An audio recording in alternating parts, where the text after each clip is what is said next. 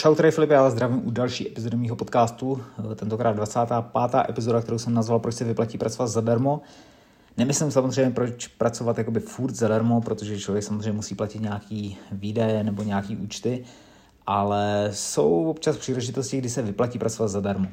Samozřejmě, když, nebo co takhle jakoby sledují lidi v okolí, tak první otázka je, kolik z toho máš, za kolik to děláš a tam je nějaká myšlenka dělat něco zadarmo, kolikrát úplně nemyslitelná. Nicméně, když to schrnu jakoby na sebe, tak my, když jsme třeba začínali, tak uh, jsme měli jakoby lidi, kteří s náma spolupracovali nebo spolupracují s náma doteď. Normálně uh, dostávají zaplaceno. Nicméně ze začátku dělali v podstatě zadarmo, protože, protože prostě chtěli, viděli v tom nějaký smysl a na druhou stranu eh, vidím to doteď, nebo když to můžu nějakým způsobem porovnat, tak lidi, kteří byli schopní nebo ochotní pracovat zadarmo, tak prostě to jsou úplně nejlepší lidi v tom slova smyslu, že samozřejmě, když dělají zadarmo, vidí v tom smysl, tak budou potom pracovat i za peníze. O tom jako žádná. A ještě jako když to vezmu na naše začátky, tak taky, eh, když jsme třeba si chtěli nabrat nějakou zakázku nebo chtěli jsme navázat nějakou spolupráci, tak nejjednodušší bylo nabídnout nějaký benefit zadarmo, nebo prostě plásnout, když jsme dělali nějaký návrhy, nějaký designy, tak jsme to uh, navrhli jakože úplně, úplně gratis, jenom prostě, aby jsme navázali nějakou spolupráci. Na tomhle principu fungujeme i doteď. Nemyslím, že děláme jakoby úplně věci zadarmo, ale když třeba máme nějakou dlouho, dlouhodobou spolupráci, tak není problém tam udělat něco, něco jakože zadarmo, protože když se na to člověk kouká jakoby z dlouhodobého hlediska, tak tam vidí potom nějaký smysl. Takže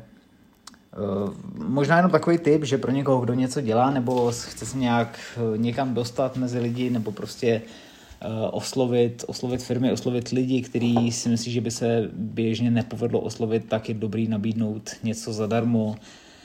Plásnu, když je to fotograf, tak nabídnout nějaký focení zadarmo, když je to uh, někdo, kdo já nevím, něco prodává nějaký produkt, tak ho prostě někomu zabídnout, eh, nabídnout zadarmo,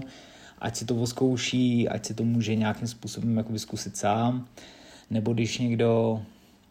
já nevím, teď mě napadá, když někdo peče, tak prostě nabídnout nějaký dorty někam zadarmo. Myslím si, že prostě tohle je ideální cesta, jak se dostat uh, někam mezi lidi nebo někam,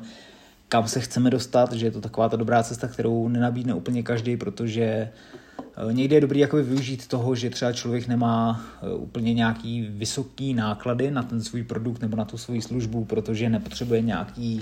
brutální kanceláře, nepotřebuje nějaký brutální sklady nebo prostě nějaké takovéhle věci, kolikrát i produkt, jako eh, jedná se jenom o pár, o pár korun ze svého v podstatě. Takže za mě jenom asi takový tip, který, který samozřejmě mám oskoušený ze svého života nebo ze své cesty, jinak bych tady neplácel něco. A, a tak, takže nebo pokud si máte nějakou zkušenost, budu rád, když mi hodíte zprávu, nebo klidně, když se na to budete chystat, tak budu rád, když mi dáte nějaký feedback, protože mě zajímá, jak i celkově jakoby k tomu lidi přistupují, jak to vidějí a po případě, jak to funguje i na jiných frontách. Takže, takže tak, mějte se fajn, užívejte den a čau.